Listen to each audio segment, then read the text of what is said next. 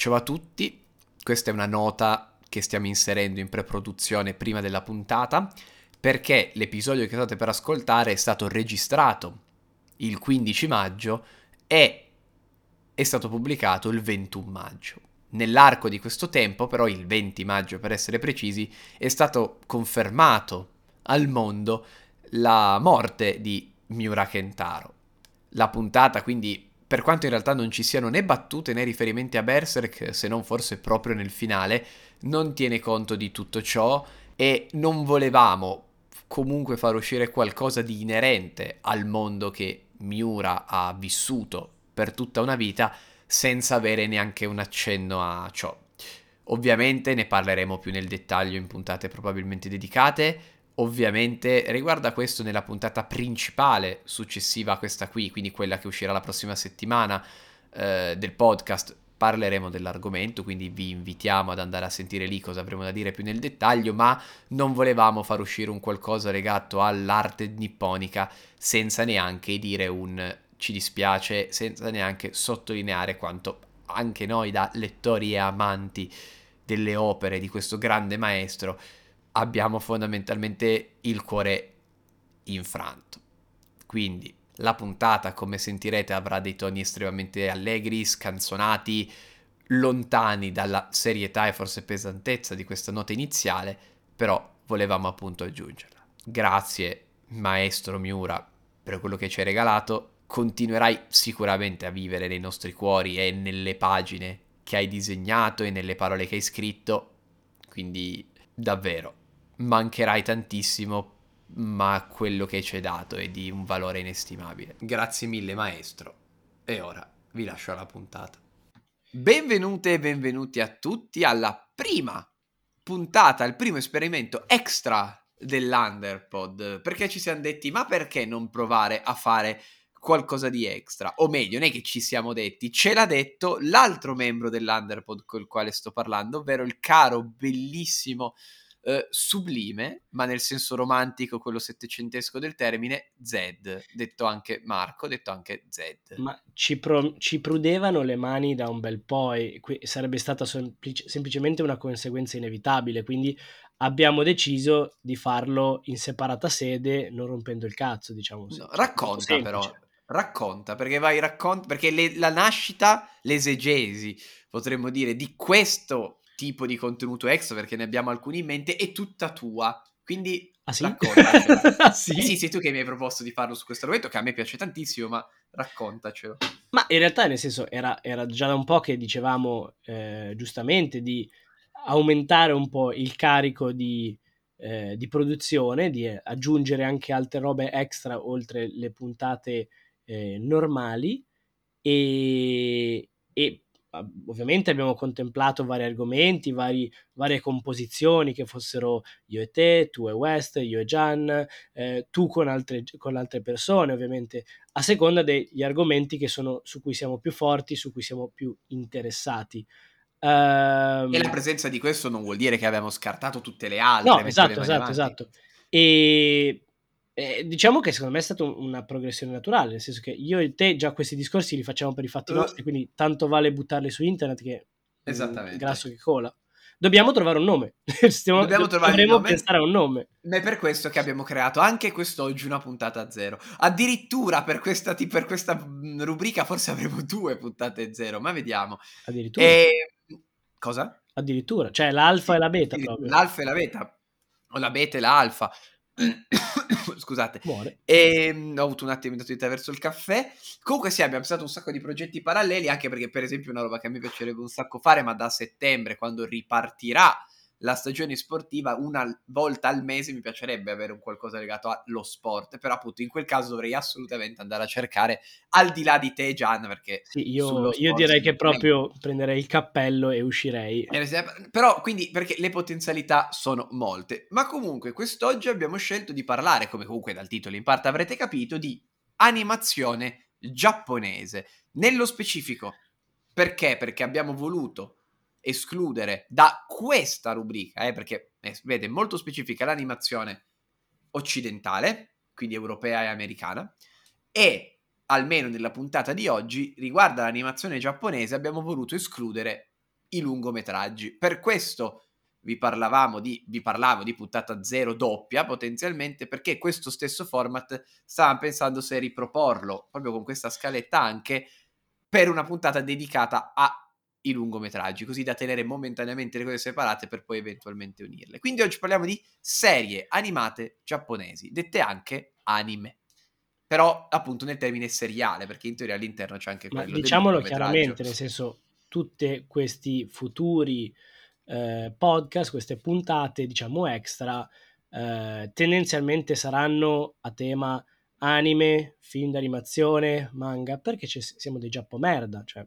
massima trasparenza. No, beh, per quello dico teniamo momentaneamente esclusività. Se vogliamo parlare di animazione occidentale quando vuoi, cioè io anche lì affondo proprio il cuore, fumetto, io leggo tantissimo fumetto europeo e tanto fumetto americano anche, quindi però volevamo avere questo spazio nel sollevante. Esatto. Che poi hai mai notato, prima di partire ti faccio questa domanda un po' più generica, che ormai ci siamo tutti accomodati sulla metafora sollevante, sì. e si sta perdendo un qualunque altro sinonimo di Giappone, cioè ma io Giappone o sollevante? Beh, puoi dire Nihon, fare un po' il poliglotta, che tra l'altro vuol dire esattamente sollevante, okay, vuol dire letteralmente origine del sole, però perché ci sono dei sinonimi che mangiano gli altri, poi si usano solo quelli, un po' come la Marvel che viene chiamata la casa delle idee da ormai sempre, cioè ci sono tutti questi ce n'è anche uno che, piccola digressione, ho scoperto di recente che un termine che io ho sempre sentito usare per definire i tedeschi, sì. Cioè, se i tedeschi sarebbero tedeschi, se vuoi teutonici, ma io ho sempre sentito usare anche, e nel caso metto le mani avanti, mi scuso, anche crocchi, ma ho scoperto che è di natura crocchi, offensiva, sì. Però sì, è di origine offensiva. Nasce assolutamente in modo dispregiativo crocco. Sì. Comunque, però era un termine che avevo sempre preso un po' per scontato. Ma anche io da più ragazzine, uno lo usa, poi diciamo è offensivo, ok. E quindi, detto, fatta questa cosa, appunto, partiamo con questa sorta di puntata che però è particolare, nel senso che oggi non abbiamo voluto fare che cosa? Darvi un po' un vademecum di quello che sono i nostri gusti e di come sono cambiati nel tempo, perché altrimenti uno potrebbe parlare solamente di alcuni anime escludendone molti altri, e chi ascolta si chiede sì, ma gli piacerebbero, non gli piacerebbero mai, non li ha visti? No, la nostra idea adesso è di restringere momentaneamente il campo, e quindi abbiamo scelto 4 serie a testa, una legata alla nostra infanzia, una legata più alla nostra adolescenza e le ultime 2 legate più alla contemporaneità o comunque gli ultimi anni, non che siano uscite in quel periodo, ma che abbiano segnato quel periodo, anche facendo così un racconto di come è cambiato il gusto, perché il mio gusto mi rendo conto essere cambiato tantissimo negli anni, a volte anche tornato indietro, quindi prima ho smesso di farmi piacere cose che poi sono tornate a piacermi, in modo tale da dare anche un minimo di linea guida di cosa ci piace. È una sessione un po' di calibratura di quali sono i nostri gusti, per sapere un po' con chi chiunque ascolti si sta rapportando, diciamo. Esattamente, anche per aprire al tutto, perché poi nel mio caso, come vedrete, ed è per questo che voglio parlare anche di lungometraggi nella prossima puntata, i miei gusti spaziano veramente da lidi radicalmente opposti, ma in alcuni casi hanno trovato concretizzazione più in, appunto, nei lungometraggi, per esempio un genere che sarà totalmente assente in questa chiacchierata è più il thriller, ma perché il thriller anche in un certo modo ha trovato poi la sua assoluta estrinsecazione in alcuni film e non tanto in alcune serie dove magari mi è piaciuto un po' di meno. Ma io direi di partire, quindi, e ti direi dimmi tu la prima, cioè qual è la serie che più rappresenta la tua infanzia?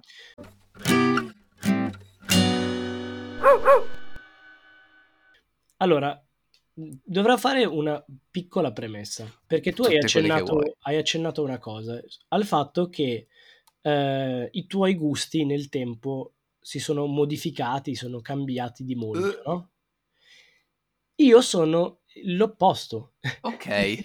Nel senso che mi sono accorto, pensandoci un attimo, che i miei gusti in realtà non sono per niente cambiati, o quasi, nel senso che, uno, vabbè, ho sempre abbastanza apprezzato quasi tutti i generi, prima di tutto. Okay. Ma devo dire che quando ero bambino, io apprezzavo letteralmente al 50%, 50-50, sia cose molto serie per adulti, come potevano essere un Evangelion, un Trigun, un Cowboy Bebop e altri che venivano trasmessi su MTV, sia cose molto più per bambini, molto magari più imbecilli, come possono essere un Beyblade, un Kuro-chan, un Rossana. Quindi di base era proprio, soprattutto secondo me, almeno non so se adesso... Che oro! Esatto, cioè non so se le cose siano cambiate per i bambini di adesso, ma io mi ricordo che il mio spirito e quello di tutti i miei amici della stessa età era quella di fruire di qualunque cosa reperibile, cioè tu guardavi tutto quello che c'era su MTV, tutto quello che c'era su Italia 1, tutto quello che c'era sulla Rai, cioè qualunque cosa fosse disponibile ci mettevi sulle mani, anche perché non avevi soldi tuoi per comprarti, mettiamo, cassette o DVD, non c'era internet e lo streaming, quindi assorbivi tutto indistintamente. E allo stesso modo onestamente faccio oggi, cioè nel senso che io oggi stesso posso apprezzare cose molto intelligenti, molto serie, ma anche delle cagate inenarrabili, e te lo dico, ti dico guarda cosa ne pensi di questo, fa cagare al cazzo, però mi fa ridere, però mi piace un sacco, però mi piace uguale, quindi... Ma sono d'accordo, io magari con gli anime meno, perché modulo magari un po' di più, però sui film mi piacciono delle cose che dico, lo so che è una merda, però è bellissima. Sì. E quindi come cosa che fa stranissimo, come cartone dell'infanzia ho scelto Cowboy Bebop, nel senso che... merda. Sì, perché devo dire che uno, per me rappresenta il Cowboy Bebop rappresenta il momento di più alta gloria, diciamo, di MTV, quando era il periodo proprio di, credo che si chiamasse Anime Night, in cui c'era un palinsesto di una parte... Io non credo fossi neanche nato quando c'era una ero nato ma ero piccolissimo, quindi... Ok, c'era una parte MTV per un certo tempo, oltre a fare effettivamente music, trasmetteva un sacco di programmi strani, semi-reality show, e anche un sacco di cartoni. Dura tutto il giorno, e poi forse una volta a settimana c'era una serata che si chiamava Anime Night, in cui progressivamente, con l'andare avanti del tempo, si partiva da cartoni abbastanza seri per arrivare fino a notte fonda a cartoni abbastanza spinti, perché io mi ricordo forse di aver visto anche roba come Hellsing o Ion Flux. No, Evangelion era trasmesso prima? Okay. Beh, tardi a mezzanotte c'era roba come Ion Flux, c'era un altro che si chiama tipo Alexandros, che non era un anime in realtà, credo, e che erano della roba molto molto adulta. E a parte questo, Cowboy Bebop devo dire che a parte essere forse il mio anime preferito di sempre, è anche quello che ha più o meno stabilito il mio standard, cioè il mio termine di paragone qualitativo almeno, perché ovviamente è in un genere molto specifico, è diventato il termine di paragone qualitativo per tutto il resto, e lo è abbastanza rimasto fino ad oggi più o meno. Cioè e diciamo che termine qualitativo, sì. Però immagino altissimo, cioè dici, se devo dare un voto, non un voto ma un valore su ultra, mettiamolo di altissimo, l'asticella in alto è Cowboy Bebop. Sì, esatto. Per me Cowboy Bebop è un'asticella che è tranquillamente è molto difficile da raggiungere lì. Cioè l'unico che difetto che magari potrei dargli è che ammetto che ci sono, non mi ricordo quanti episodi sono, ci sono alcune puntate un po' fine a se stesse, che sono un po' più sottotono rispetto a altre. Alcune sono carine, ma non sono nulla di eccezionale. Sono d'accordo, è anche normale, comunque è abbastanza lunga, sperimenta tanto coi generi, esatto, magari alcune puntate hanno provato a giocare con un genere e non ce l'hanno fatta bene quanto altri. E oltre appunto ad essere tranquillamente, secondo me, un anime da 10 o da S, diciamo, grado S. S più. Secondo me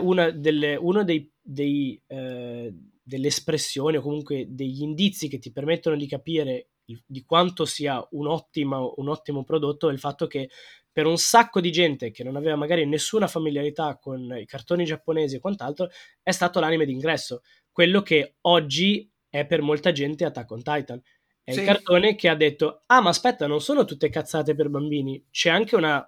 Cioè, comunque è, come lo definiresti, un noir spaziale. È veramente un thriller noir, è un noir barra hardboiled nello spazio, sì. Fortissimo. Sì, sì. Non credo che per chi ovviamente è fruitore di questo medium non lo sappia, però per dare un attimo un'idea, è la storia di un ex sicario che è diventato, a seguito di alcuni eventi traumatici, un cacciatore di taglie, e che prima insieme al suo collega, diciamo al suo partner, poi insieme ad altri personaggi che un po' incidentalmente finiscono per unirsi al gruppo, ma più che altro ad attaccarsi in maniera quasi parassitaria, vanno incontro a una serie di avventure con il filo conduttore del cercare di sbrogliare i problemi personali del protagonista, che è Spike Spiegel, sì. Che ancora ha dei problemi legati a una donna che ha amato, che ha perso, e persa per causa di un certo individuo. E quelle puntate lì sono... Esatto. Lì in cui il tuo cuore ha dei cedimenti. E sì, è da un punto di vista puramente di archetipi narrativi e soprattutto di paradigmi dei personaggi che vengono inseriti, è un omaggio costante e perenne del noir, da quello degli anni 50 in poi, anche perché le puntate, il voice over, la voce narrante per esempio è fortissimo. Sai cos'è? I lunghi silenzi con la musica jazz in sottofondo, alternati all'azione spinta, ed è forse l'unico caso che mi venga in mente almeno di anime in cui il doppiaggio originale, italiano e soprattutto inglese sono tutti e tre ottimi. Io non l'ho mai visto in inglese, l'ho visto solo in giapponese per provare, ma in italiano. Il doppiaggio italiano è pazzesco. In inglese è ugualmente ottimo. Ma qua io potrei aprire una parentesi lunghissima, che è il mio amore per l'animazione e il modo di doppiare le serie animate in Italia degli anni 90. Io, da persona in realtà nata dopo, non guardo nostalgicamente indietro, però io adoro l'animazione in stile anni 90. Ha uno stile che a me piace molto, e soprattutto anche come doppiavano le voci che venivano utilizzate e altro, l'ho sempre amato.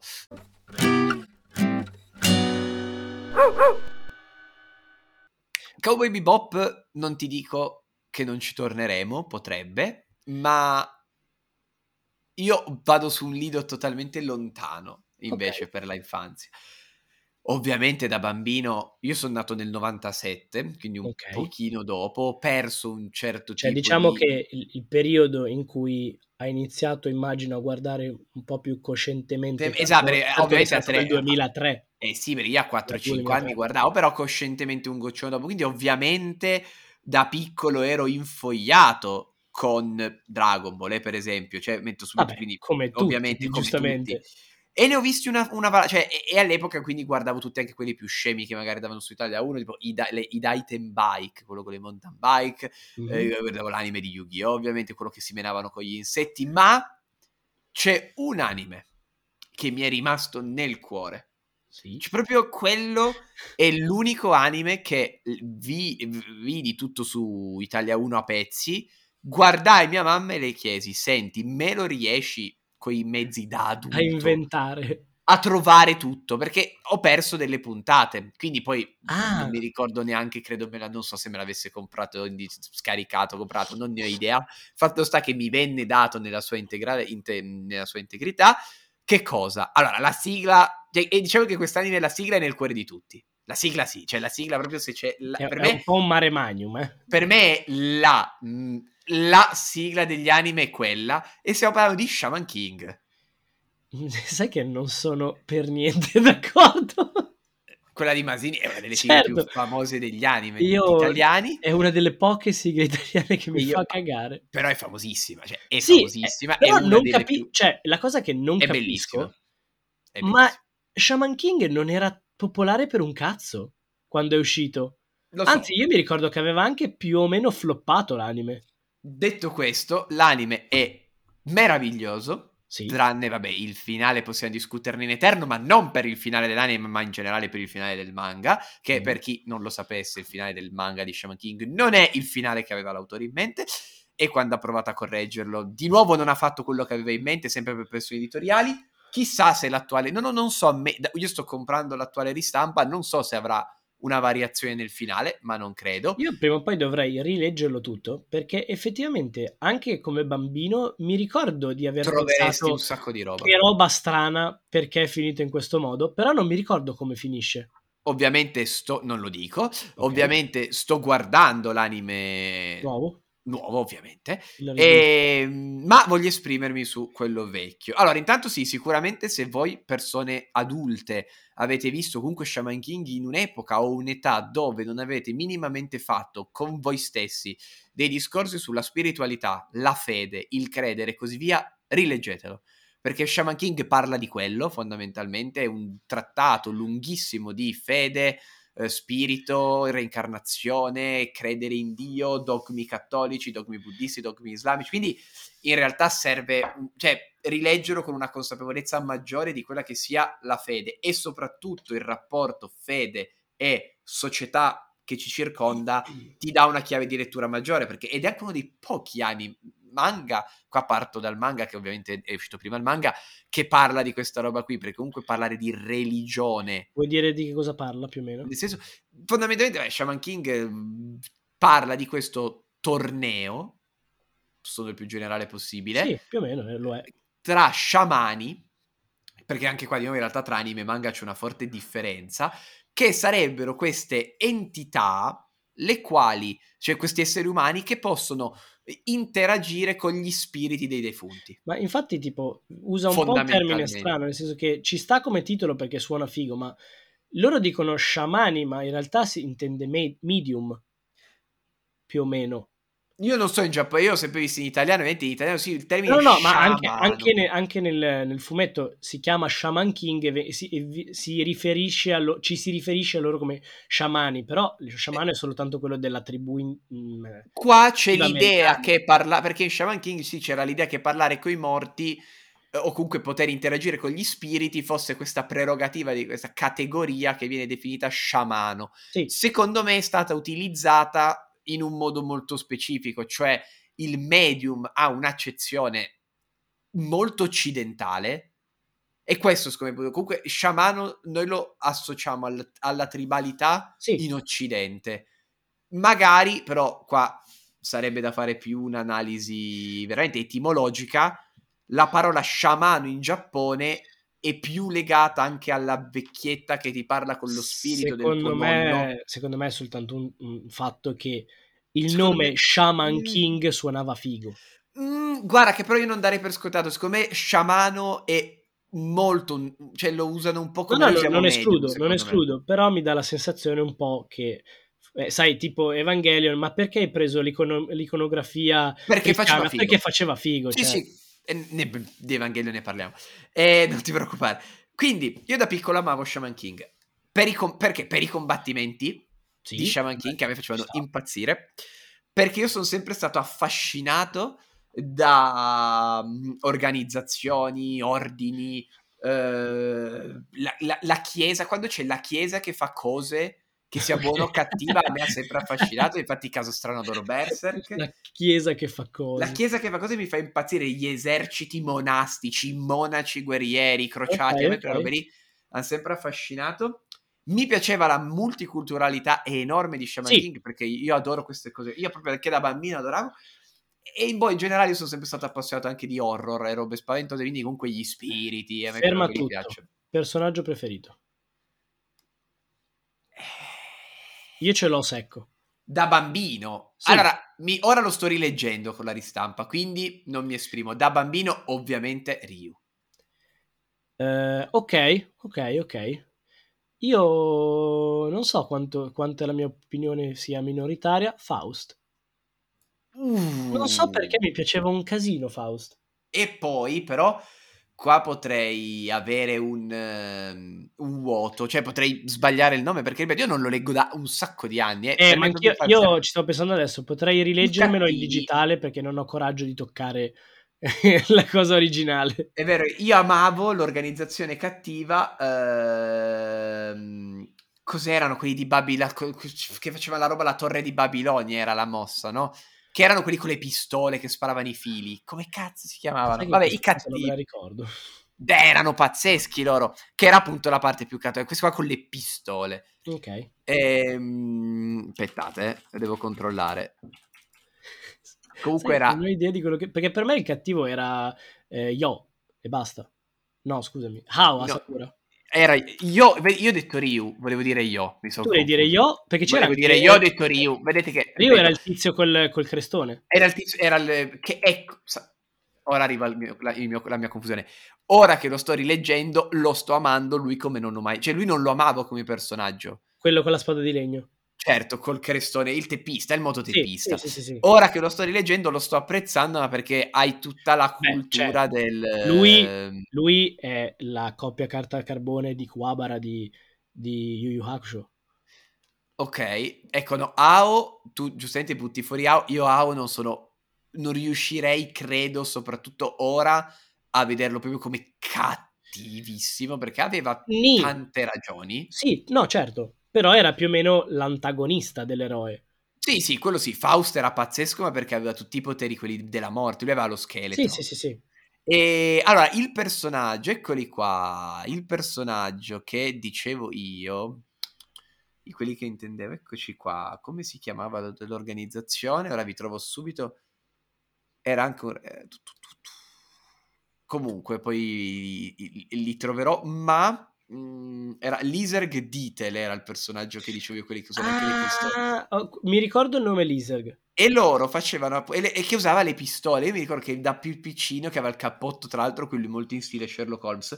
E mi ricordo che all'epoca mi aveva assolutamente colpito, perché aveva sta roba della pistola e la roba del filo, aveva questo modo di combattere totalmente originale. Però, come vedete, io ho dei dubbi, proprio perché l'ho vista da bambino come roba, e da bambino alcune robe non le avevo ovviamente capite, le ho recuperate crescendo, perché poi crescendo tu ti vai a informare su un'opera, ma non l'ho mai riaffrontata nella sua interezza, ed è per questo che sto comprando la ristampa rileggendola. Non so se se l'ho mai accennato in qualche momento, ne ho parlato con qualcun altro.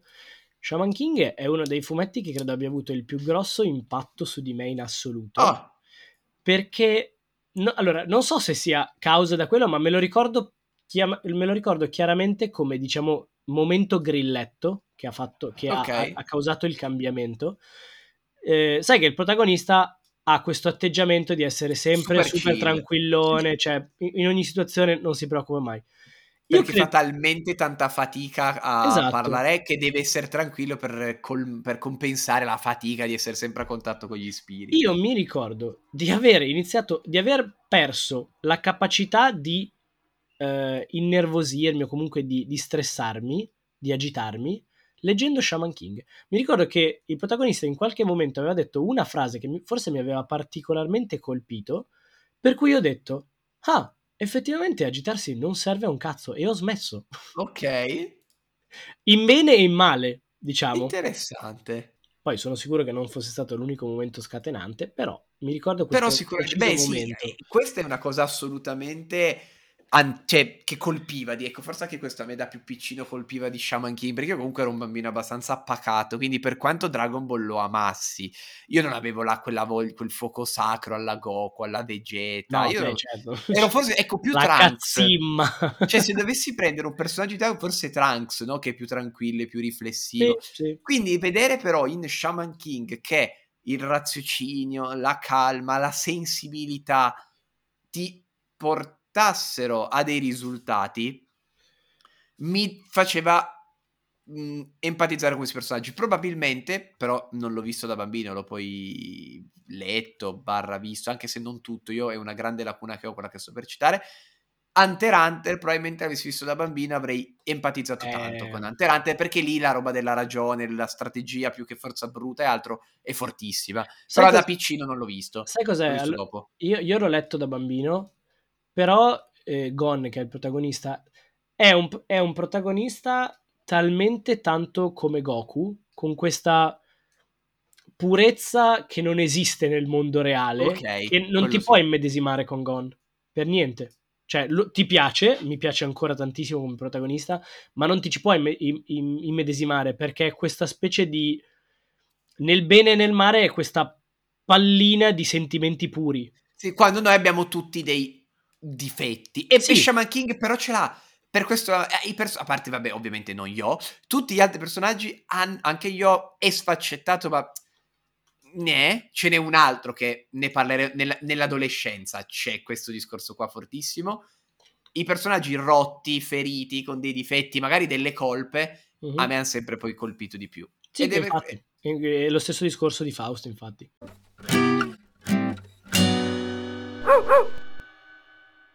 Ed è su questo che ti chiedo, quindi, qual è nell'adolescenza che ti ha sai che questo è stato è stato un problema, nel senso che sia con i manga che con gli anime che con i videogiochi ho avuto dei periodi in cui semi-inconsciamente o inconsciamente ho smesso per un po'. Tipo, mi ricordo nettamente che iniziata l'università più o meno ho smesso di leggere fumetti, perché mi sono detto devi uscire, videogiochi, università, così devo scegliere su cosa spendere, okay. Non posso spendere per tutto, e quindi la cosa che ho troncato a un certo punto sono stati i fumetti. Mi sono accorto, pensandoci un po', che al liceo effettivamente ho visto pochissimi anime, o molti meno, nel senso che ho ripreso poi molto all'università, ma al liceo uscivo, mi vedevo con gli amici, o quando ero a casa giocavo a videogiochi. Quindi lì c'è stato proprio un momento di forte diminuzione, quindi è stato difficile un po' pensare. In generale me ne sono venuti alcuni che mi ricordo vividamente che guardavo con, cioè proprio ero super gasato a guardarli, i vari ovviamente One Piece, Bleach lo guardavo veramente, ero veramente preso bene. Io Bleach l'ho scoppiato tutto in prima liceo, tutto. Ecco. Ovviamente ho notato, non mi ricordavo neanche, Full Metal Alchemist Brotherhood è uscito nel 2009, quindi avevo 19 anni, non mi sento di dire adolescenza, quindi ho detto vabbè, cioè a me va bene, era un problema. No, ho detto voglio dire qualcosa che è meno probabile che di cui si senta parlare o che qualcuno potrebbe rispondere, e ho scelto Full Metal Panic. Io non l'ho mai visto. È un cartone veramente bello. Sai cos'è? È in quel limbo quasi forse perfetto, in cui è un bel cartone, è un bel manga, non ha qualcosa che lo hanno portato ad essere sopravvalutato, idolatrato e quindi con effetti negativi, ma è sufficientemente bello da non dire ma sì, è tanto per, è una cagatina. Cioè è un bel cartone, è un bel manga. E per avere un attimo idea di che cosa parla, la storia riguarda questa ragazza liceale, tanto per cambiare, visto che i giapponesi col liceo non hanno perso, figurati, non la si vede proprio, che non lo vivono come come quel momento dove o vai bene la tua vita prenderà un picco oppure di base finirà a essere sfruttato. Non è quello, no. Che un giorno vede l'arrivo nella sua classe come studente trasferito di un certo si chiama Sosuke Sagara, ragazzo normalissimo, molto, molto inespressivo, molto serio, molto strano, perché reagisce alle cose della vita quotidiana in una maniera un po' particolare, per poi scoprire che in realtà questo ragazzo è un militare, un adolescente di un corpo militare segreto, che è stato messo in questa scuola per proteggerla per motivi che non sto a dire. Ok. Ed è strafigo, perché è un perfetto, secondo me, misto di un genere, tra l'altro, di cui non sono neanche particolarmente appassionato. È un cartone mecha, quindi con robottoni, così, azione fatta estremamente bene, con delle parti anche quasi un po' mistiche, non voglio dire mistiche, ma quasi un po' esoteriche, e comicità. Cioè, è proprio un 50-50 perfetto. E non so quanto sia conosciuto, ma secondo me io non avendolo mai visto trovo proprio... Cioè, proprio non, anche lì la trama, poi tu l'hai detta, ma volevo dirti, dici più o meno di cosa parla, perché anche lì io proprio blank totale. Sai cos'è? L'unica cosa che potrebbe averlo messo un po' più in ombra di quello che merita, era anche quello, secondo me, trasmesso su MTV ai tempi, il nome. Tra Full Metal Alchemist e Full Metal Panic qualcuno è stato offuscato, eclissato. Sì. Ma perché te lo ricordi? E questa perché è così simbolo? Cioè, perché te lo ricordi comunque in questo periodo, anche dove magari ne guardavi dentro, proprio quello, proprio ti lampa? Perché me lo ricordo, a me affascina sempre poi questo. Me lo ricordo perché lo leggevo e mi piaceva tantissimo leggerlo, e poi aveva avuto una trasposizione veramente fatta bene. Okay. E in generale, sai cos'era? Forse è l'ultimo esempio di una cosa che adesso... è l'ultima, diciamo... istanza di una cosa che adesso mi sta sul cazzo a morte. Okay. Nel senso, ai tempi mi faceva un sacco ridere le dinamiche tra Sosuke, che è il soldato, e lei che si chiama... non mi ricordo. Non ti posso aiutare. E avevano questa dinamica comica tipica della comicità giapponese, che mi spiace da dire, ma nella maggior parte delle volte è veramente basica, del lui che dice una cosa strana che rompe un po' con la quotidianità, e lei che per qualche motivo si arrabbia e lo picchia con un ventaglio. Ah, vabbè, che c'era famosissima. Aspetta, questa era la gag. È un po' tsundere, cioè alla fine mi piaci, però non te lo posso dire per chissà quale motivo e devo far finta che mi stai sui coglioni. Esattamente, che era la gag base anche di un sacco di quegli anni 90, più anni 80-90, il personaggio che prende al tempo mi piaceva un sacco, e mi piaceva il fatto di Full Metal Panic che fosse la perfetta commissione di comico romantico, perché poi c'era anche una componente di triangolo, diciamo, perché lui coglione che pensa solo alla sua missione, a proteggere lei, e non si accorge di un cazzo. Lei, che è la studentessa scolastica normale, che nonostante tutto un po' dice comunque lui mi protegge, è un ragazzo serio, è uno coraggioso, cioè uno coi coglioni, gli inizia a piacere, e poi a un certo punto la capa di lui, cioè questa generalessa di questo corpo d'armata, che è il suo capo, e che per qualche cazzo di motivo ha la sua stessa età, hanno tutti la stessa età, sono tutti liceali, sì, anche lei in realtà è un po' infatuata di lui, e un po' per paraculaggino meno decide di infiltrarsi anche lei in questo liceo per, da una parte, governare meglio la situazione sul campo, la difesa di lei, e in più anche un po' per dire vediamo che lui non faccia cagate, che non mi scappi, diciamo. Quindi c'era anche questa, era la perfetta divisione tra romantico e azione, perché poi appunto era veramente molto più Gundam, cioè erano combattimenti tra robot. Ok. Era veramente figo. Tu cosa hai messo?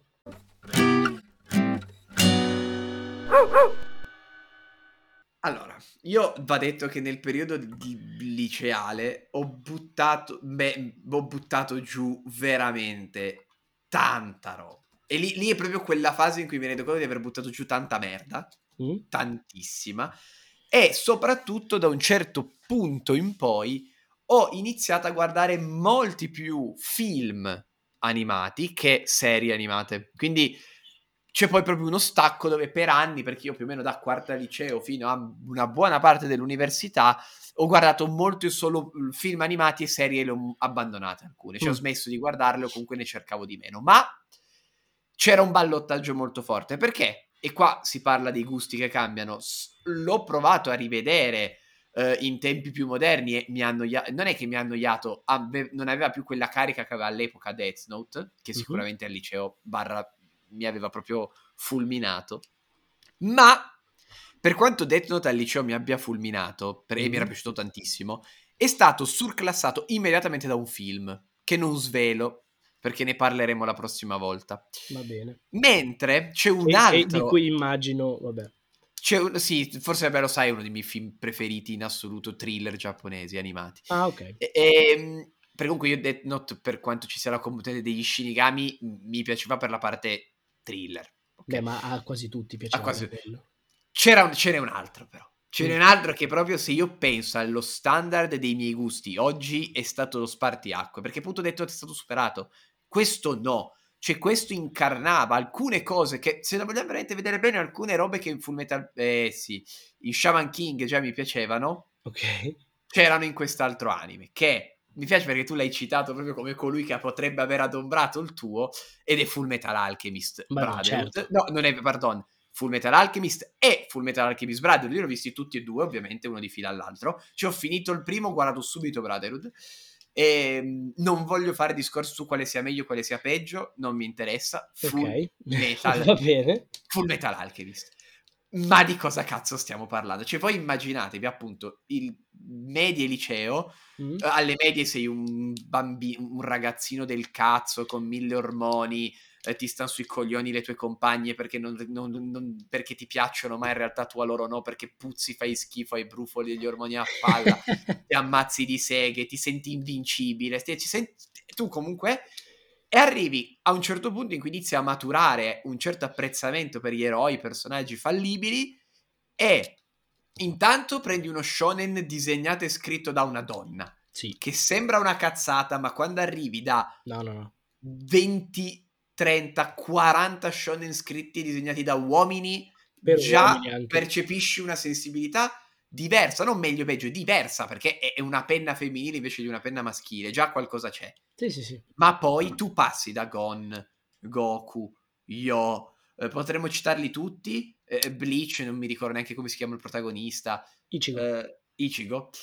Passi a Edward e Alphonse Elric, che sono uno un'anima in un'armatura e l'altro un ragazzino senza un braccio che ha di 14 anni, perché c'ha 14 anni Edward, senza una braccia e senza una gamba, perché hanno infranto il più grande tabù dell'esistenza, che è provare a resuscitare la madre morta. Adesso. E questa è la prima puntata di base.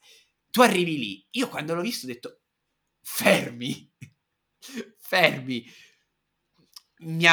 All'epoca mi aveva veramente fulminato.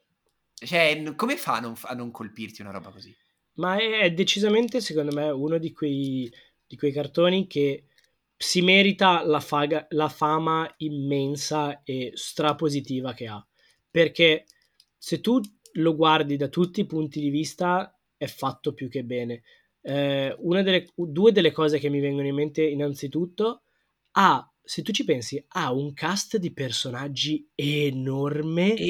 Dove tutti sono ben caratterizzati e tutti hanno il loro spazio, tutti hanno la loro funzione. Ora, io non dico nulla per il semplice motivo che l'unico problema di Fullmetal Alchemist è che il fronte villain è veramente un terreno scivolosissimo di spoiler. Quindi no, infatti mai. Non parlo. Non ho nulla da dire. Soprattutto perché, essendo poi la parte bella di Fullmetal Alchemist è anche tutta la parte di fantapolitica, tutta la parte ipermilitarista, perché comunque c'è tutto un discorso fantapolitico militare molto, secondo me Isayama, che l'ha detto anche in un'intervista, che l'aveva detto che lui comunque Fullmetal Alchemist piace molto, se esiste un'opera che può un po' aver osservato per ragionare fantapolitica e altro e costruire un mondo così vasto è Fullmetal Alchemist, cioè se ce n'è una dalla quale può, perché effettivamente è l'unico altro manga che riesce secondo me a coordinare la fantapolitica fatta in quel modo con un cast enorme di personaggi è Attack on Titan. Però prima di Attack on Titan secondo me Fullmetal Alchemist era il meglio su sto aspetto. Sì, certo. E che strano infatti che adoro Attack on Titan, che però io non metterò perché parlerò del manga. Ma oltretutto anche lì, come ho detto prima, io quelli che ho scelto, diciamo che cercavo di essere parlare anche di qualcosa di cui non si sente cioè di Attack on Titan tutti lo conoscono, tutti ne parlano, e però vedi, qua è importante, cioè quando io in prima liceo /seconda liceo guardavo Fullmetal Alchemist, l'anno dopo, quindi in terza liceo, comprai un insospettabile Attack on Titan numero 1. Beh, certo. Perché comunque io ero in terza liceo quando è uscito, quindi a me ricordare queste robe qua è sempre così. Ma poi c'era comunque tutto il discorso dei peccati capitali, non dico altro, di Fullmetal Alchemist, appunto la fantapolitica, tutti erano robe che a me già ora impazzisco per sta roba qua, ci vado veramente fuori di testa. Da bambino già mi piaceva, infatti anche Fullmetal Alchemist lo sto ricomprando. Ma tutto, infatti, e lo sto rileggendo. Su questa cosa mi fa strano, mi sembra che tu non l'abbia visto, che tu non abbia ancora mai guardato Code Geass. No, Code Geass l'ho visto. Ok. Code Geass è stato un altro insieme a Death Note degli esclusi, cioè era questa tripletta. Ok. Era così, però Code Geass l'ho visto più fine liceo, l'avevo visto più tipo in quinta liceo, quindi il mio gusto su quello si era già un po' rato, ma lì, per quanto Code Geass mi sia piaciuto, sfociamo nella contemporaneità e c'ho due robe lì che proprio mi spiace, ma sono due fedi inamovibili. Sai qual è un'altra cosa che è eccezionale, che io veramente, una delle cose che preferisco in assoluto di Full Metal Alchemist, e a cui l'hai accennato, il fatto che sia scritto da una donna, una donna tra l'altro che mi è stato confermato, quindi influisce. Arakawa, sì. Sì, lei a quanto pare è di Okinawa, una parte del Giappone in cui le donne hanno sempre avuto una, come dire, un ruolo molto più importante, più coinvolto nella società, lavorando e diciamo un po' coi coglioni.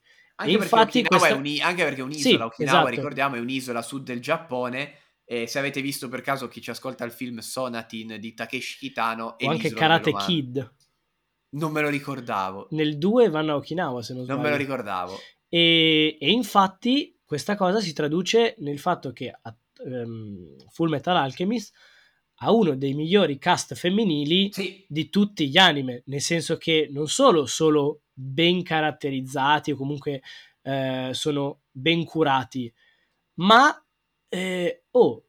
nella maggior parte dei casi spaccano il culo a quasi tutti gli uomini dello stesso anno, cioè loro sono sempre quelle alla fine coi coglioni più grossi, più intelligenti, più razionali e che fanno le cose meglio. Per quanto poi c'è questa discussione sul fatto che nel finale, soprattutto per esempio lei, non sto a dire chi, faccia poco, però vabbè. Però allora, l'ho già sentita questa discussione e vabbè, credo che si possa dire chi è, cioè c'è dall'inizio lei. Sì. Cioè, parlando di Winry, cioè il fatto che alcuni dicono però comunque lei se ne sta sempre a casa, ma grazie al cazzo è un meccanico, non è un combattente. Esatto, ha detto senza di lei Edward non avrebbe il braccio e la gamba. Non potrebbe andare in giro per il mondo senza di lei, letteralmente. Esatto. Esattamente, e quindi c'è, però vabbè, o anche per dire, perché l'altro esempio è sempre dire è la madre che viene lasciata a casa, ok, però se il padre può andare a fare cose è perché c'è una madre di un certo livello. Sì, che sta a cui affidarsi. Sei sulle uova. Sì, che... sto cercando di ballare sul filo del... Ovviamente, anche perché stiamo parlando tanto su un flashback, perché la premessa è che la madre è morta e che provano a risuscitarla. Sì. Quindi, e quindi niente. Vai con contemporaneità, perché magari qua, perché prima o poi ce n'è uno del quale non abbiamo mai parlato, a un certo punto esce. Va bene, ok.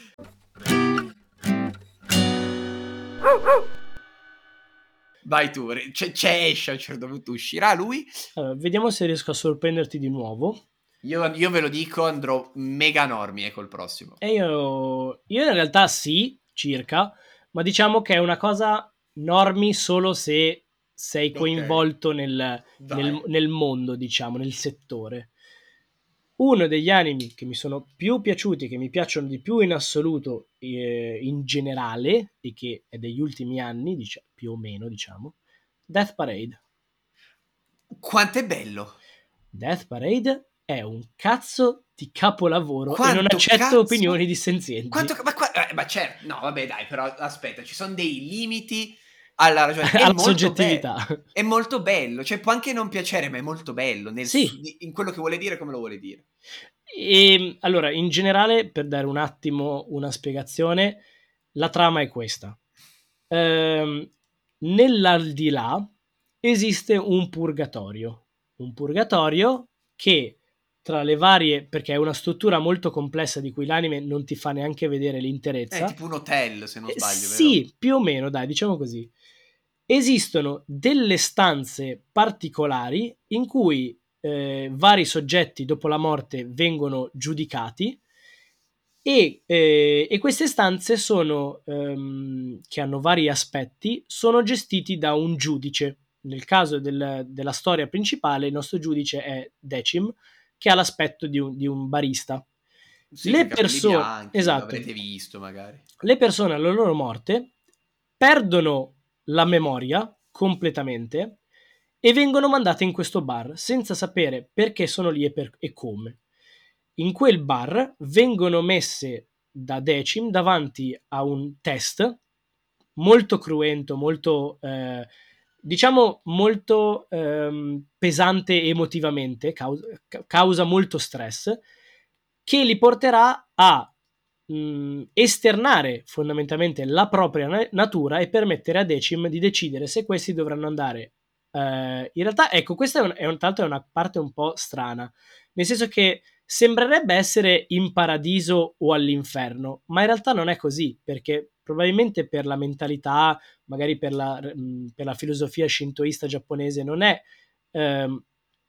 inferno o paradiso, è la cancellazione dell'anima o alla reincarnazione.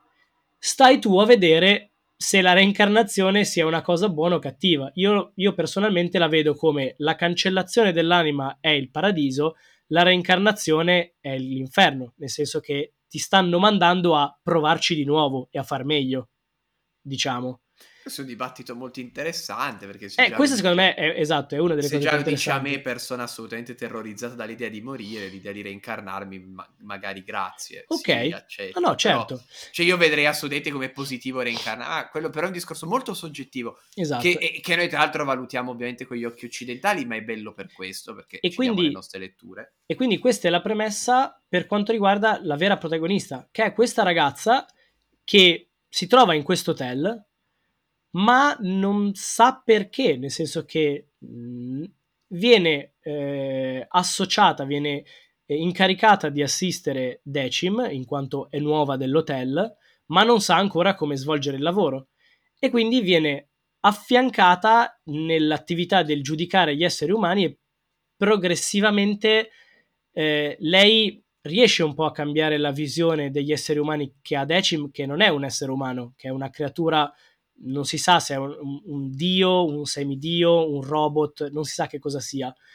E in generale tutta la storia io l'ho trovata incredibilmente ben scritta, ben recitata, sì, e quant'altro. Sì. Ogni episodio è un episodio singolo. Sono 12 che riguarda, esatto, un episodio singolo che riguarda giudicati diversi e che ti fa una panoramica sullo spettro dell'animo umano, in bene e in male. È molto bello Death Parade. Death Parade è proprio una di quelle serie che sono un unicum, che per fortuna rimarranno un unicum, cioè non è che ne fanno un sequel, che è bella, la guardi, autoconclusiva, ed è infatti una serie che, non so te, io consiglierei tranquillamente a una persona che deve iniziare a guardarne, perché è proprio quella cosa che, anche se io consiglierei, io ne consiglio sempre una, ed è la prossima di cui andremo a parlare. Oggi forse consiglierei Attack on Titan, ok? Anche. Oggi consiglierei Attack on Titan, oppure Cowboy Bebop, oppure la prossima di cui andremo a parlare, ma per deformazione personale. Però Death Parade in realtà funziona benissimo. Sai perché? Perché sono tutti anime che non hanno una particolare connotazione giapponese nella cultura, diciamo, sociale, e in più questo parla di cose estremamente umane, quindi da dovunque tu possa essere lo capisci, diciamo. E ci sono due, hai detto una cosa esattamente che hai detto, è inizia e finisce 12 episodi, e questa è proprio l'espressione di una cosa, un commento tipico che sento, che mi sta sul cazzo: gente che si lamenta perché non c'è una seconda stagione. Se tu hai fatto qualcosa di perfetto, che si apre e si chiude, perché cazzo vuoi una seconda parte che magari rischia di sputtanare tutto?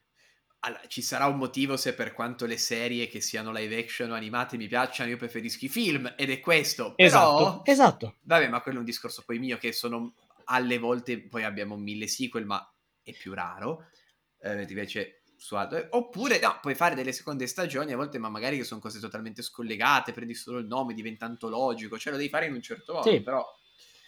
E quindi così, no, Death Parade veramente lo consiglio proprio, è quello che uno consiglia a mani basse. Tanto quello che stiamo citando lo trovate tutto tra Netflix, Prime Video, sì, DVVid, veramente reperibile. In realtà Full Metal Panic non lo so, dovrei guardare. Non c'è su Vid? Non lo so, adesso guardo. Tolto Full Metal Panic, le altre sono sicuro che le trovate ovunque, veramente ovunque. Anche Death Parade l'ha messo da poco, secondo me, su Netflix. Death Parade è su Netflix, ma credo che ci fosse già. Io l'avevo visto all'epoca su Vid. Ah no, vabbè, c'è sia su Netflix che su Amazon Prime, anche Full Metal Panic, quindi è posto. Ah, allora guarda, adesso vabbè, io affronto l'elefante nella stanza. Oddio.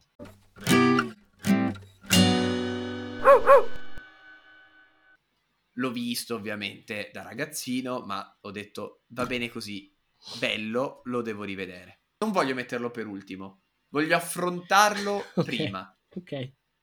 Evangelion. Ok. E non si può. Allora, e io Anormi.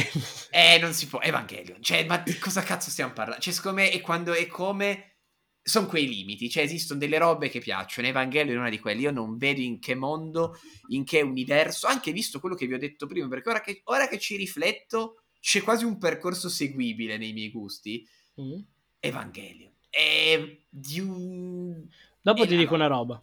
Non ha senso stare qua a raccontare la trama, anche perché la trama di Evangelion è veramente... Dovrei tanto andare nel dettaglio, comunque è sostanzialmente degli angeli... apostoli, chiamateli come cazzo volete, non è quello il punto di Evangelion. Attaccano la terra, non immaginatevi personcine nude con le ali, tanto per dire.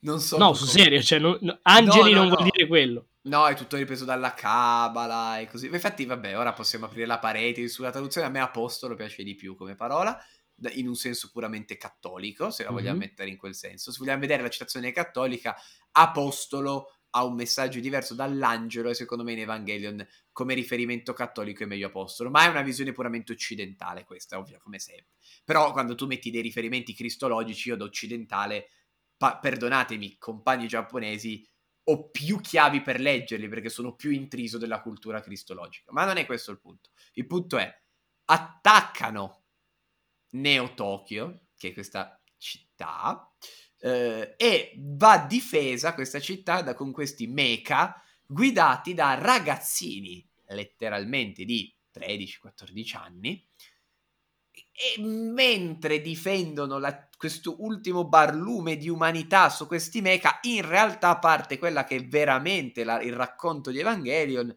che è un racconto intimo, un racconto di sofferenza, un racconto sociale, un racconto psicologico, un racconto di come ci si rapporta con gli altri, con le pressioni altrui, con le aspettative della vita. Cioè, in realtà Evangelion parla della fragilità umana, dell'io, delle persone, e da lì poi si costruisce tutto quanto in questo racconto fantascientifico che, come citavamo all'inizio, prende nomi e formule super strane per fare figo, sì, perché è per fare figo. Ovviamente io con Evangelion, mi spiace, qua è totalmente deformazione personale, intendo anche i rebuild, non riesco a non considerarli in questo mio discorso. Sì, sì, tutto l'insieme. Tutti e tutto, assolutamente, quindi la serie, il finale leggermente modificato, che poi in realtà non è cambiato, è solo visto dall'esterno invece che dall'interno, i rebuild, che non sta a fare spoiler, ma non sono un reboot, non importa, è una grande citazione a Devilman, ma va bene. È un discorso lungo. Io Evangelion, cioè quella roba che ho visto da grande, ho detto ok, l'ho vista da ragazzino, mi era piaciuta perché da ragazzino ti piace, ma vista poi con gli occhi di un ventenne qualcosa che ripensa anche a come ha affrontato delle cose che affronta Shinji e che è il protagonista, e le ha superate, perché io quando ho visto Evangelion la prima volta magari stavo ancora affrontando alcune pressioni sociali che lui sente, ma le dovevo ancora, tra virgolette, sconfiggere. Invece quando poi l'ho sconfitto, superate, per essere più precisi, le puoi guardare indietro e analizzare con occhio più critico. Mi sono reso conto di essere un'opera che nella parte tematica e nella parte puramente narrativa riesce a prendermi in un modo che non ha un precedente. C'è proprio Evangelion inizio e non ne esco mai. Vuoi sapere una cosa divertente? Non ce la faccio, mi dica. Io con Evangelion, allora Evangelion la stagione, la primissima, è uno dei miei anime preferiti in assoluto, mani basse. Ma ho fatto da ragazzino la stessa cosa che ho fatto con Harry Potter. Cioè? Io Harry Potter da bambino leggevo i libri. Anch'io. Ok. Ho letto... Quanti sono in totale? 7? 6. Ho letto il quinto. 7. Ok, ho letto il sesto. E al tempo, parlando con amici che li leggevano, era uscito il settimo, mi avevano rivelato che spoiler, però non credo che lo sia ormai, che Harry Potter alla fine non muore. No. Io che al tempo ero arrivato a un punto di odio profondo per il protagonista, quando me l'avevano detto, ho detto, va a fare in culo, io non lo leggo l'ultimo numero. Ho fatto non per gli stessi motivi, assolutamente, ho fatto una cosa molto simile, nel senso che ho visto tutto il telefilm, a me il finale di Evangelion piace, della serie. Non vedo come possa in realtà non piacere. E va bene, perché ci sono molta gente che dice ma hanno fatto questo finale paracula per la mancanza di mezzi. È vero, ma a me comunque piace. Raga, vi ha citato pure Federico Fellini nel finale di Evangelion, mannaggia a voi. Che da ragazzino non ci capivo un cazzo, non avevo capito le motivazioni, le circostanze e così via, vabbè, vedevo i film uscire e ho detto no, non li voglio vedere, voi siete deboli che non potete accettare questo finale, io questi film non li guardo, quindi io ho visto solo il telefilm, solo la serie. Devo ancora vedere tutti i film. I rebuild partono dall'inizio. Sì, ok. Cioè, nel senso, il primo film sono le prime tot puntate. Sì, io non ho visto nient'altro oltre alla serie. Perché ho detto, voi state facendo un cash grab su qualcosa che io reputo perfetto così com'è. Poi c'è il secondo, poi c'è la fine del secondo, poi c'è il terzo. E dici, ok, e ora io sono uno di quegli stronzi che sta aspettando che qualche anima pia si degni di portarlo in Occidente, visto che è uscito in Oriente l'ultimo. E no, non lo piraterò. Giusto, perché è sbagliato, non si fanno quelle cose brutte. No, non ce la posso, voglio vederlo per bene, in una qualità... perdonami, te lo guardi prima e poi te lo paghi anche. No, io farei così però. La prima no, perché lo troverei comunque in qualità orrenda. E è l'ultima roba di Evangelion, devo vederlo nel modo migliore possibile. Sì, va bene. Poi non so se ce ne daranno altro. E l'altro? Mi devi dire tu l'altro prima. Cosa vuol dire l'altro? Il quarto me lo devi dire tu prima. Ah, però non siamo ancora nella categoria contemporanei. Sì. Non era rivisti e rivalutati? Ah, vabbè, un'opzione, era un se non ne hai due contemporanei puoi mettere... io sono andato direttamente sul rivisto. Vai, allora vammi su rivisti e rivalutati.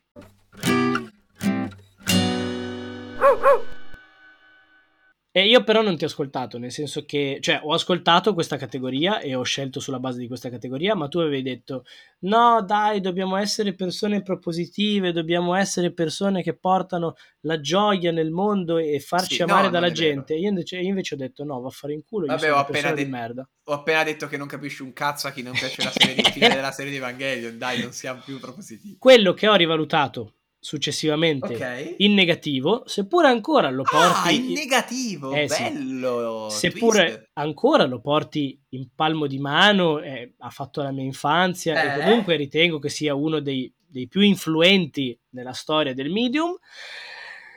Dragon Ball Z Dragon Ball Z fa cagare, è invecchiato male, cioè, allora, ripeto, ha dei momenti eccezionali. Ancora oggi è parte del mio cuore, è proprio un amico d'infanzia, però io veramente non capisco la gente che a 20 qualcosa passa anni, 30 anni, riesce a guardarsi una puntata di Dragon Ball e non pestarsi le palle con un fermaporta. Sono d'accordo, lo guardi con lo spirito, lo guardi con la nostalgia. Sì, ancora. Ma è quello. Però è lento. Sì. Con gli occhi pieno. Dai, ma scusami, ma Goku che prende la patente? Ma ti giuro, invece quello però era carino. era uno spezzamento. Lo so, però sono quei film... No, io non... Cioè, da persona che ama il manga di Dragon Ball... E da piccino mi ero spaccato con l'anime, ovviamente Z, con gli occhi critici di oggi, dici... Cioè, non di oggi, da persona che ci aspetta. Cioè, ripeto, è fantastico, ma uno, veramente, le puntate sono lentissime. Ci sono... Cioè, tu hai 20 minuti di puntata, no? Mettiamo. Hai 2 minuti di intro e di recap. Certo. C'hai la ending e poi l'80% è fatto da gente che osserva cose e fa... Sì. Che palle! È vero, l'anime... E poi tutta la struttura principale, no? Ciao, sono il cattivo! Muore. Ah, adesso siamo amici, ma ecco che è arrivato un nuovo cattivo. Boom. Ah, tutto bene, ma quello è un nuovo cattivo. Quella però è la struttura saga, su questo sono... Sì, però... È incredibile, vabbè, questo però ha proprio settato lo standard totale, cioè da lì... Sì... però anche meno, però no, su questo non sono più, però sulla prima parte sono assolutamente paradossalmente, però una cosa che salvo, cioè dovrei rivedermeli, non me li sono rivisti di recente, ma secondo me scommetto che riconfermerei come fighi i film. I film erano veramente fighi alcuni. Beh, tra l'altro ho ancora tutti in VHS. Dragon Ball io non so cosa dire, perché io sono appunto un amante del manga, adoro alla follia la prima saga di Dragon Ball, quindi quella di Dragon Ball, quindi Dragon Ball, non Z mi piace molto. Beh, io tipo la saga di Cell mi facevo le seghe a sette mani, è la mia preferita. Cell assolutamente il mio cattivo preferito. E no, Majin Buu neanche. Majin Buu per me è Majin Buu, ne è proprio Cell con questa crudezza cattivissima, amavo Cell. E però, e appunto, parlando del manga, si potrebbe parlare 7 ore del perché sia il capolavoro che è. Sì. Però appunto, invece, per quanto riguarda l'anime, sono assolutamente d'accordo. Ho anche una domanda. Vai. Che baserà la continuazione della nostra amicizia, ma so che tu non mi deluderai. Va bene. GT sì o no? Io GT credo che l'ultima volta che l'ho visto avessi 8 anni. Ok. E da lì non l'ho mai rivisto. GT aveva della roba che mi rompeva i coglioni a manetta. Ok. E delle robe carine, cioè tipo Baby Vegeta mi piaceva. Sì. I draghi alla fine non mi dispiacevano, altre parti mi annoiavano abbastanza. Sì. Boh, cioè io GT lo vedo veramente come una roba che da bambino ho visto, non credo potrebbe piacermi oggi, ma mai. Ok. Oggi non credo potrebbe piacermi. Io ho provato anche... Quando sono uscito ho provato a vedere le prime 2 puntate di Dragon Ball Super. No. E c'era tipo Vegeta che pelava le carote col culo. Ho detto no, vabbè, arrivederci, no, grazie. Io Super non lo... Grazie, così sono a posto. Io invece ti porto su un lido totalmente... Allora, in realtà anche io ho un rivalutato. Sì. Che però metto per ultimo, se me lo concedi. Certo. Voglio fare allora una menzione, perché sennò non, cioè, ipoteche non posso non citare questo anime qui. Certo. Che è probabilmente l'anime contemporaneo. Questo è anche uscito di recente, è uscito 2018 mi sembra. Mm. Ed è stata proprio la sublimazione. Di quello l'ho visto e ho detto, ok, tu sei probabilmente per tanti aspetti il mio nuovo standard a livello di anime. E lo dico per un motivo molto semplice, perché roba tipo Attack on Titan, per quanto l'anime che ho visto anche, tra l'altro, vediamo l'ultima serie l'abbiamo vista insieme... Per me l'anime di Attack on Titan è una roba a parte, cioè io leggo il manga dal numero 1 quando è uscito e ho comprato in fumetteria, per me è il manga, cioè non riesco a ragionarlo come un anime Attack on Titan, ok? Mm. Quindi, escludendo questa roba qui, o JoJo, che io ho letto il manga, non riesco anche quello a considerarlo un anime, perché sono troppo più affezionato al cartaceo. Per me lo standard altissimo anime, soprattutto contemporaneo, è Devilman Crybaby. Urca vacca! Non puoi non citarlo, Devilman Crybaby. Sì, no, certo, però dico, standard... Sì, per me è quasi perché hai probabilmente la storia più importante, una delle storie, se non la storia più importante della storia del manga, c'è poco da fare. Certo. Perché Devilman lo è, riadattata nel modo più orrorifico possibile, violento possibile. Però cosa intendi come standard? Perché per me uno Crybaby, cioè per Crybaby è come tu puoi vederci Cowboy Bebop come standard, cioè sì. È lì, ha una vena autoriale, un modo di raccontare quella storia prendendola piena di temi, qualità animata, perché poi lo stile di Crybaby visivo è da sentirsi male, secondo me, io proprio vado matto per così e non, cioè Crybaby stop, io non riesco a... non c'è un anime che io l'abbia visto in tempi recenti e abbia avuto la stessa senso di totalità di una visione. Come guardi un film e ti dici wow, cioè ecco, c'è un regista per me che fa ste robe qua, che è Paul Thomas Anderson, che nei suoi film ha una sublimazione talmente alta tra forma e sostanza che quando esce un film di Paul Thomas Anderson, l'ultimo, tra l'altro, Il filo nascosto, l'ultimo, Il petroliere, The Master, Magnolia, Boogie Nights, cioè un regista americano fuori da ogni grazia di Dio, finisci di vedere un suo film e dici ok. Grazie. Per me Crybaby è questo, cioè proprio Crybaby l'ho finito di vedere e ho detto Ok, infatti l'ho visto veramente poi, credo 7-8 volte, Crybaby, l'ho rivisto a oltranza perché, boh, quel finale, cioè tutto. Sai cos'è? Allora, sai cos'è? Devilman, cioè allora, non... a me è piaciuto da impazzire. A mani basse, questa cosa è il punto zero da cui iniziare la mia frase. Bene. Artisticamente mi fa impazzire, capisco che non sia per tutti, ma lo adoro, dai colori alle forme, tutto. Però, come dire, quello che fa per la maggior parte Devilman Crybaby è la trama. La trama è qualcosa di quanti anni fa? Beh, Devilman era degli anni 60. Ecco, quindi... mi viene difficile parlarne di un nuovo standard odierno quando per la verità si tratta di una storia... Ma non è aspetta, ma non è uno standard che devi... È il mio standard. Cioè dico, per me non hai raccontato okay. Una storia così bene. Tolto che per me la storia di Devilman continua a essere anche difficile da raggiungere per moltissima roba, pur se è uscita quasi 60 anni fa. Mm-hmm. Questo però è un discorso che si può affrontare più sul lato manga. Per me Devilman oggi l'unica roba che l'ha forse portato più in alto per certi aspetti è Berserk, che è una sua reinterpretazione. No, ma nel senso, allora, sul fatto che Devilman sia praticamente la divina commedia del manga non ci piove, eh. No, ma è per me anche a livello di qualità, cioè io oggi se leggo Devilman o vedo qualcosa fatto da Devilman non è quello, io continua a essere una storia, perché poi qua parliamo del potere delle storie soggettive, ci sono storie che ci piacciono più o meno, certo. È una di quelle storie che riesce sempre a darmi quel qualcosa che per qualche ragione, sì, inspiegabile se non la sua qualità, evidentemente mi entra sempre sotto pelle, mi entra sempre nelle vene e mi ridà qualcosa di più. Cioè, ho altre storie bellissime che ho letto, finito e che mi piacciono. Questa è una di quelle che non posso, ogni volta mi ridà energia. Un'altra serie ipercontemporanea che secondo me appunto tra anni mi farà questa roba è l'Attacco dei Giganti, per esempio. Certo. Cioè, oggettivamente ha riscritto lo standard. Cioè, io non vedo un mondo in cui tra 20 anni... però mi spiace dirlo, qua però io parlo del manga, perché è uscito, cioè comunque prima è una base scritta, non riesco a dirti è l'anime di Attack on Titan che ha fatto sta roba, no, l'ha fatta il manga, per me che ho letto il manga. No, ma certo, ovvio.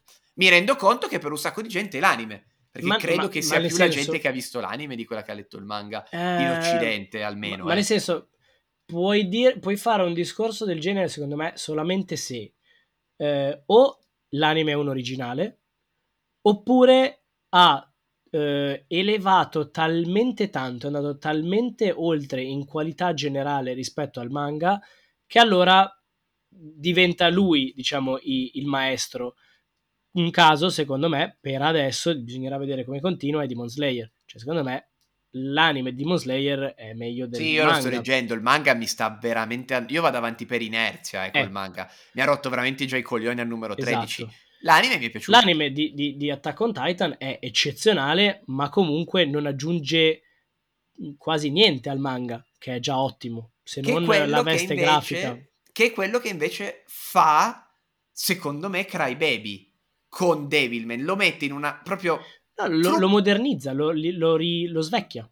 E in un modo talmente forte, secondo me, che dici wow, sì, tenendo degli standard. Comunque cioè, il sabbat, per chi ha visto Crybaby, il sabbat della prima puntata è la fine del primo volume, cioè è paro, è veramente paro, con delle modifiche ovviamente, però, e quindi quello.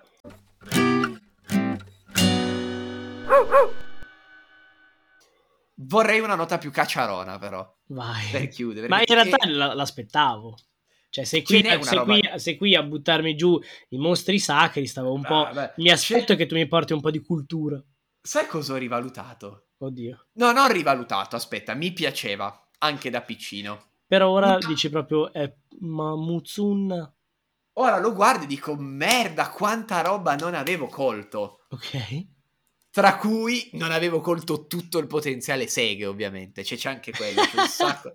Non avevo colto nulla, non avevo colto la critica sociale, non avevo colto la struttura della narrazione. No, forse ho capito, va bene. Non avevo colto la grandiosità delle scene d'azione, perché sono grandiose, seppur un prodotto low budget, non ho mai capito in che modo, cioè se quella roba è low budget figuriamoci l'avessero fatta con i soldi, sì. Per quanto in realtà si vede dove sono andati a tirare via col budget.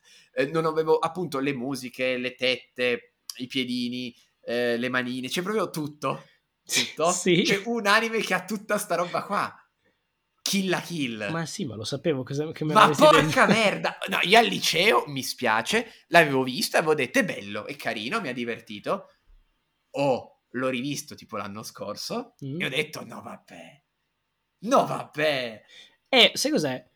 È un anime, è un cartone insospettabilmente profondo. Quanto non l'avevamo capito da 14 anni arrapati? Cioè, nel senso, io l'ho visto anche questo, poiché io per un periodo sono andato in letargo per quanto riguarda cartoni. Io Kill la Kill l'ho visto insieme a Gurren Lagann quando ero a Londra, quindi 2016, diciamo, no? E uno è proprio una delle, entrambi in realtà sono proprio hype condensato, di base, e un po' forse per colpa di tutta questa azione sopra le righe di brutto, i colori super sparaflescianti, ultra saturati, così non ti accorgi di alcune cose che in realtà sono molto profonde, perché forse ne avevamo anche parlato, cioè comunque ci sono tutta una serie di temi sulla libertà, su quello che è il fascismo, esatto, assolutamente. Cioè, ci sono tutta una serie di temi veramente fighi, ci sono molti video su YouTube che ne spiegano, esatto. Ma fa un discorso enorme in realtà, appunto, Kill la Kill, come Gurren Lagann. Gurren Lagann, sì, però l'ho trovato molto meno, ma anche lì, magari sono io che mi sono perso molte cose, però l'ho trovato molto più una lettera d'amore ad alcuni mecha show dei tempi passati. Da un punto di vista tematico è molto considerato a molti amanti, anche a ragione, secondo me, un figlio di Evangelion, per esempio. Sì, però nel senso non è che ha dei temi particolarmente profondi, è un po' lo spirito fondamentale è il se ci metti la cazzimma alla fine ce la farai. Però c'è il diame quando metti i discorsi degli uomini che devono ammazzare gli dei, o comunque, sì, quello io proprio mi però non è niente, sì, cioè, no, assolutamente, nel senso tu lo vedi e sei lì che ti stai facendo proprio le pippe emotive, sei lì che dici cazzo sì, vai, però non generale è che c'è qualcosa di nuovo o di particolarmente profondo. Che poi in generale lo studio Trigger, lo studio Trigger secondo me è un insospettabile, perché uno parla di un sacco di... Ma io li amo, cioè io veramente se vado a vedere tutte le robe che ha fatto la Trigger, tra una cosa e l'altra amo veramente tu. Io, sai che il mio mea grandissima colpa è che devo ancora vedere Fuliculi. Ok. Prima o poi, adesso appena ho tempo lo guardo. Cioè, che è forse comunque il loro primo, tra l'altro. A me manca, non mi ricordo se sia... Si però chiama FLCL, Fuliculi. No, non è loro Fuliculi. Come no? No. Forse è di Gainax? Perché mi sembra di ricordare che anche lì, magari sto sparando una cazzata. No, FLCL è del 2000. Trigger è nato da una frazione di Gainax. È di Gainax, infatti, Fuliculi. Ecco. Cioè, alcuni degli ex animatori o quello che è Gainax hanno fondato Trigger. Ma infatti nella roba di... Sì, assolutamente. E quindi, tra l'altro, un'altra serie bellissima. Ovviamente, metto le mani avanti... Gurren Lagann non è di Trigger, è di Gainax, lo sappiamo, perché ho detto la roba di Trigger dopo Gurren Lagann sembrava tornasse.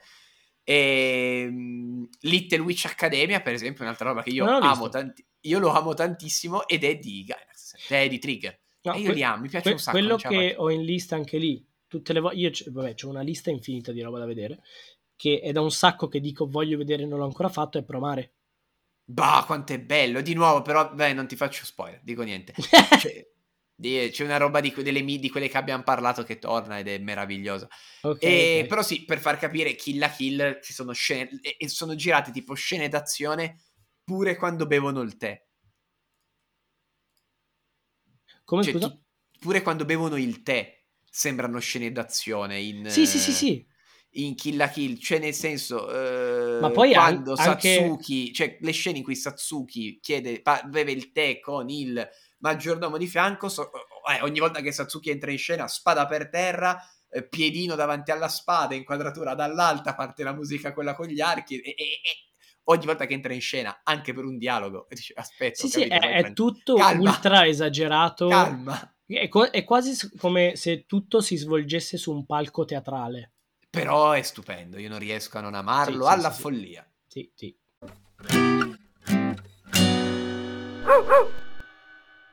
Quindi per questo lungo episodio extra, ma proprio perché sono episodi extra la durata è quella che è, e mi piace molto questa cosa, è abbastanza tutto. Ci sono stati grandissimi esclusi, sì, illustri esclusi dovuti dal tempo, dalla formula che gli abbiamo voluto dare, che non dico che non si possa ripetere, anzi, ma qual è il modo migliore per iniziare se non ripercorrere un pochino la propria vita, anche raccontando cose che ci hanno accompagnato, anche perché un sacco di titoli comunque che poi non abbiamo approfondito nella nostra esperienza, perché non vogliono essere recensioni queste, figuriamoci, vogliono essere le nostre esperienze, li abbiamo comunque citati. Poi ovviamente, ripeto, parleremo anche di manga, perché cioè io non esiste, c'è roba tipo Berserk che non ne abbiamo parlato, io sto male, però però per carità del cielo, però quello degli anni 90 è un anime maestoso, la roba dopo è imbarazzante, quindi non ne parlo in forma animata di Berserk, per quanto quello degli anni 90 sia stupendo. Però dico, ci sono stati grandi esclusi, i quali verranno sicuramente ripresi. Non abbiamo parlato di film, lungometraggi, ma per queste ragioni abbiamo intenzione di riproporre una cosa simile, però dei lungometraggi. E appunto non sto a dire, perché sono anticipo quelli che eventualmente direi, però Zed lo sa che il mio manga preferito, o comunque quello che proprio mi ha mega edotto l'hanno poi adattato a film, sì, non ad anime, cioè non a serie, quindi non ho potuto metterlo e mi ha un po' spezzato il cuore. Detto questo, è stato un piacere. Ovviamente ricordiamo che tutta la roba che abbiamo citato la trovate tranquillamente sulle piattaforme digitali legali, quindi appunto Netflix, Amazon Prime Video, Feed, Crunchyroll e altre. Addirittura, no, alcuni sono addirittura sul canale YouTube della Yamato, ma non ne abbiamo citato nessuno. Sì, è vero. Lì. Non credo che ne abbiamo citati che ci sono lì. Però... no, nessuno è che c'è lì, credo. Però c'è comunque tanta bella roba. Però per dire, anche lì trovate un sacco di roba. E quindi niente, ecco, no, l'unica cosa che non trovate da nessuna parte sono i rebuild di Evangelion, i 3 film li dovete quelli comprare, quelli non li trovate da nessuna parte purtroppo. Inoltre vi ricordiamo che se volete dirci qualunque cosa, per comunque aggiornamenti, robine che condividiamo, annunci per le puntate del podcast ordinario di questi extra, li trovate sulla nostra pagina Instagram, _underpod_podcast. Sì, la pagina Instagram è addirittura underpod podcast, comunque abbiamo il cane in cassetta, quindi ci potete riconoscere scritto underpod tranquillamente, perché abbiamo il nostro simpatico cagnolino. A proposito di lupi, cani di lupi, di altro, chiedo perdono, no, io chiedo scusa a il sommo Inuyasha per non averlo mai citato in questa puntata, ma era nel ballottaggio dell'infanzia con Shaman King Inuyasha. Quindi un bacio, un abbraccio, ci vediamo presto con la prossima puntata extra e soprattutto con le puntate regolari. Non ho idea se questa uscirà prima o dopo la puntata regolare, ma credo dopo. Arrivederci, ciao.